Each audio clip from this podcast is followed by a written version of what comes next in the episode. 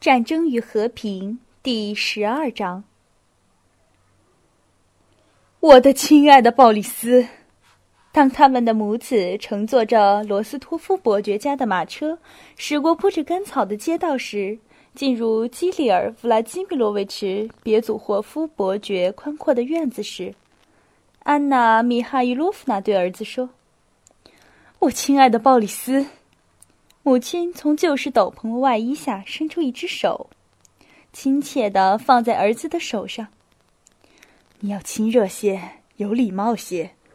基里尔·弗拉基米洛维奇，不管怎么样，都是你的教父，你未来的前途全靠他了。记住这一点，亲爱的。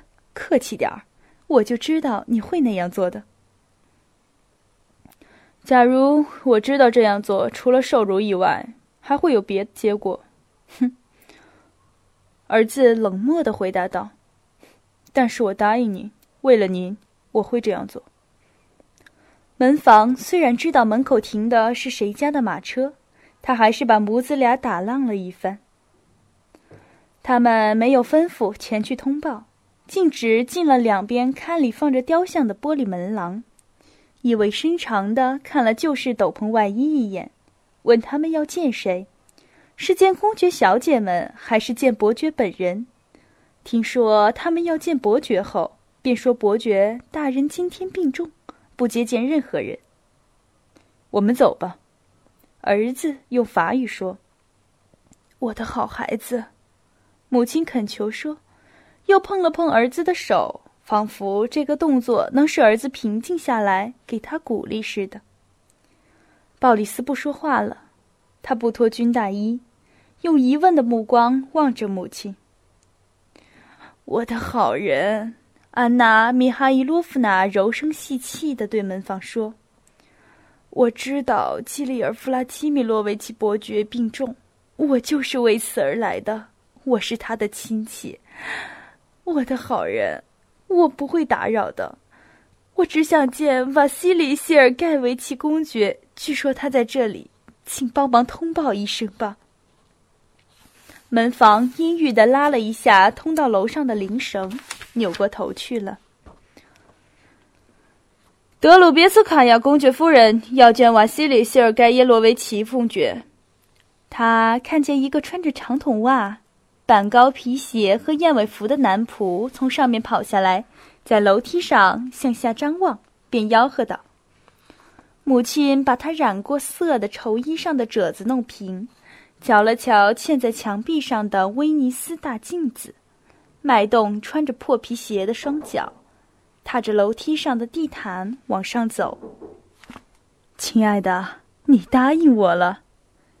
他又对儿子说，用手碰碰他，给他鼓劲儿。儿子垂下眼睛，平静地跟着他走。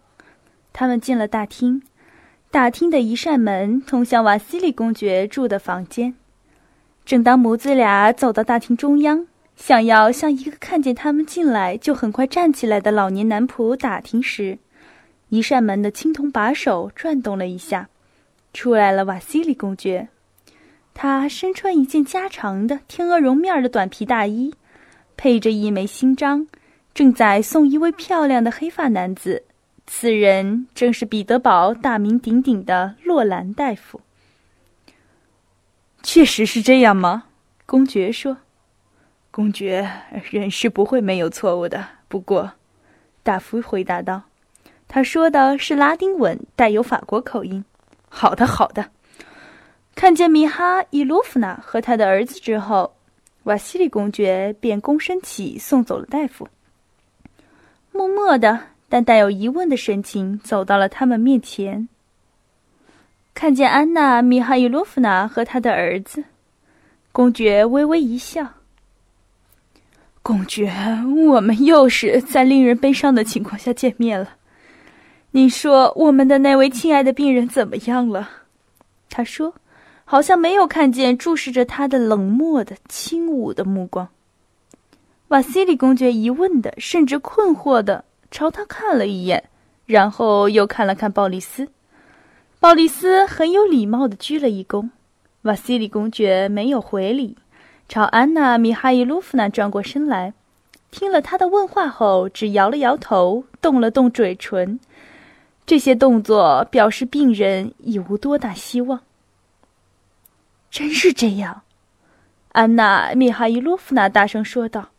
“唉，这真可怕，想起来就觉得可怕。”哦，对，这是我的儿子。他指了鲍里斯，加了一句：“他想亲自向您表示感谢。”鲍里斯又鞠了一躬。请您相信，公爵，我做母亲的心里永远不会忘记您为我们所做的一切。我能为您做这一点让您觉得愉快的事儿感到非常高兴，亲爱的安娜·米哈伊洛夫娜。”瓦西里公爵说，整了整高硬的领子。他在这里，在莫斯科，在受他庇护的安娜·米哈伊洛夫娜面前，手势和声调要比在彼得堡。在安娜·舍利尔的晚会上，傲慢的多了。好好服役，做一个名副其实的军人。他又严厉的对鲍里斯说了一句：“我很高兴，你是在这里休假的吧？”他用冷淡的语气，一字一句的说：“公爵大人，我正在等候命令，到新指定的地点去。”鲍里斯回答道：“他既不因公爵语气生硬而气恼。”也不表示愿意交谈，他镇定自若，态度恭敬，使得公爵不禁非常注意的瞧了他一眼。呵，您和母亲住在一起吗？我住在罗斯托娃伯爵家。鲍里斯回答道，紧接着又补了一句：“公爵大人。”就是娶娜莉亚·申申娜为妻的那个伊利亚·罗斯托夫家。安娜·米哈伊洛夫娜解释道：“哼，我认识，我认识。”瓦西里公爵用他单调乏味的语气说：“我永远也弄不明白，娜达莉亚怎么决定嫁给这头肮脏的熊的？完全是一个愚蠢而滑稽可笑的人，而且听说……”还是个赌徒，但他也是个善良的人。公爵，安娜·米哈伊洛夫娜带有着自己固有的微笑说道，仿佛他也知道罗斯托夫伯爵应该得到这个评语，但是请求怜悯这个可怜的老头。大夫们怎么说？公爵夫人沉默了一会儿，问道，在她哭肿的眼上又露出巨大的悲痛。希望不大，公爵说。而我多么想再一次谢谢叔叔对我和鲍里亚的恩情。这是他的教子，他加了一句，用的是这样的语气，仿佛瓦西里公爵听到这个消息后一定会非常高兴。瓦西里公爵沉思起来，皱了皱眉头。安娜·米哈伊洛夫娜明白了。她担心他成为争夺别祖霍夫伯爵遗产的对手，便急忙安慰他：“如果不是我对叔叔抱有真正的爱和一片忠心的话，”他说道，在说出“叔叔”两字时，语气特别自信而漫不经心。我了解他的性格，他高尚直爽，但是只有几位公爵小姐在他身边。他们还年轻，他俯过身去，低声补充道：“他履行最后的义务没有，公爵？这最后的时刻多么宝贵呀！情况再坏不过了。既然他已病危，就需要准备后事。我的妇女们，公爵。”他温柔的笑了笑。任何时候都知道这样的事儿该怎么说。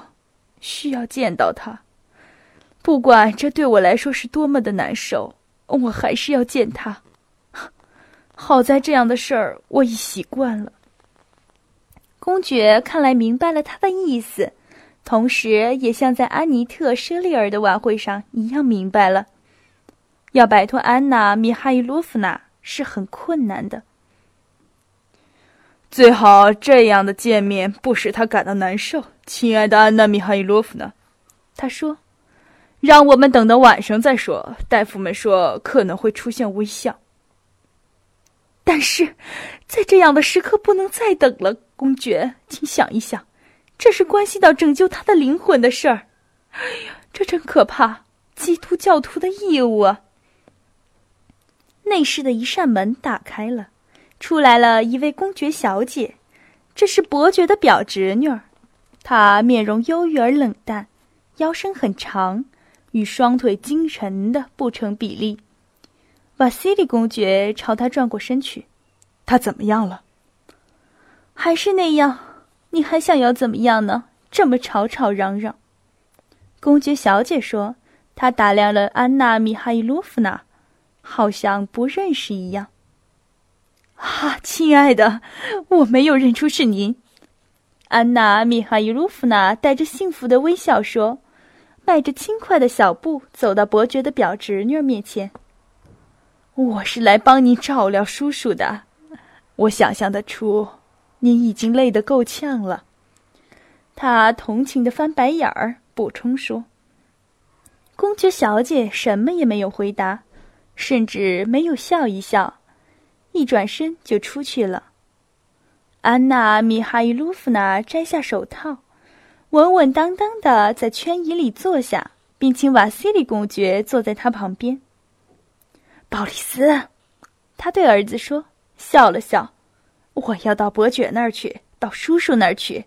你去找皮埃尔，亲爱的，不要忘了转达罗斯托夫一家对他的邀请。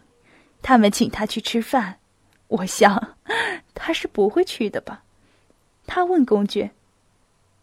相反，公爵说：“看起来他有点心情不佳了。”如果你能让我摆脱这个年轻人，那么我太高兴了。整天坐在这里，伯爵一次也没有问起过他。他耸了耸肩膀，男仆带着鲍里斯往下走，又带他从另一楼梯往上走，去见彼得·基里洛维奇。